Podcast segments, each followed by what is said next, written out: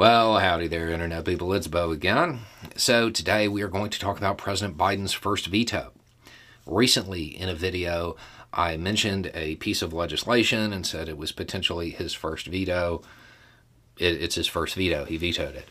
Um, and if you want to know more about what the legislation does exactly, I'll have the video down below. But it, it was expected that he would veto it.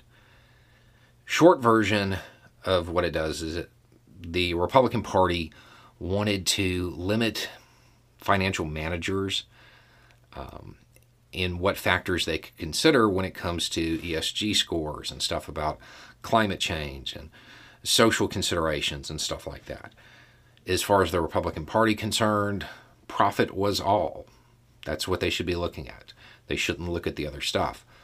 Um, and the legislation would have prohibited them from looking at other stuff. Biden said no. The veto was pretty expected. I imagine the Republican Party expected it as well.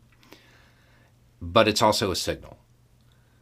It's a reminder to those in the House in particular that President Biden does have a veto pen and he will use it.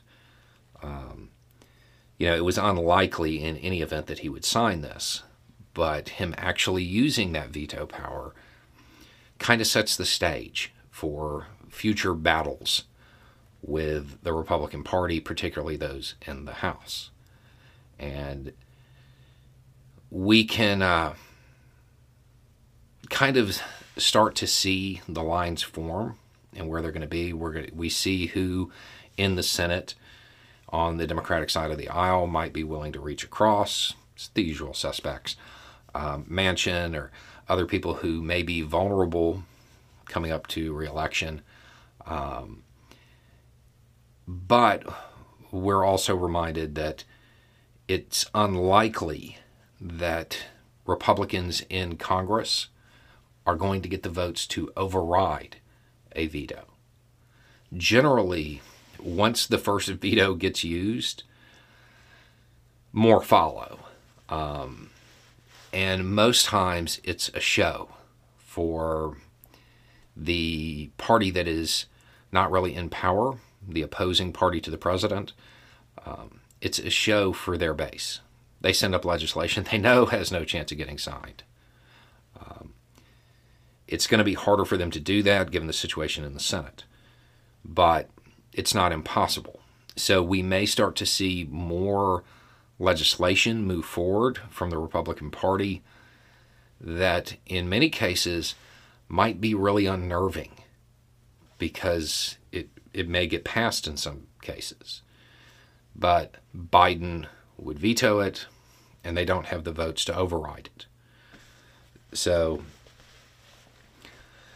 beyond the news of the legislation being vetoed, which was expected, there's kind of the warning that you may see some incredibly extreme legislation move forward, but it really doesn't stand a chance of actually becoming law.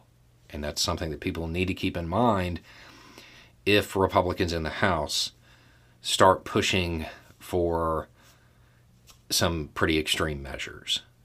Just as it moves, remember, when you need mealtime inspiration, it's worth shopping Kroger, where you'll find over 30,000 mouthwatering choices that excite your inner foodie. And no matter what tasty choice you make, you'll enjoy our everyday low prices, plus extra ways to save, like digital coupons worth over $600 each week. You can also save up to $1 off per gallon at the pump with fuel points. More savings and more inspiring flavors make shopping Kroger worth it every time. Kroger, fresh for everyone. Fuel restrictions apply long as Biden has the veto pen, it's unlikely that they'll be able to get anything really wild through because they're not going to get the votes to override his veto.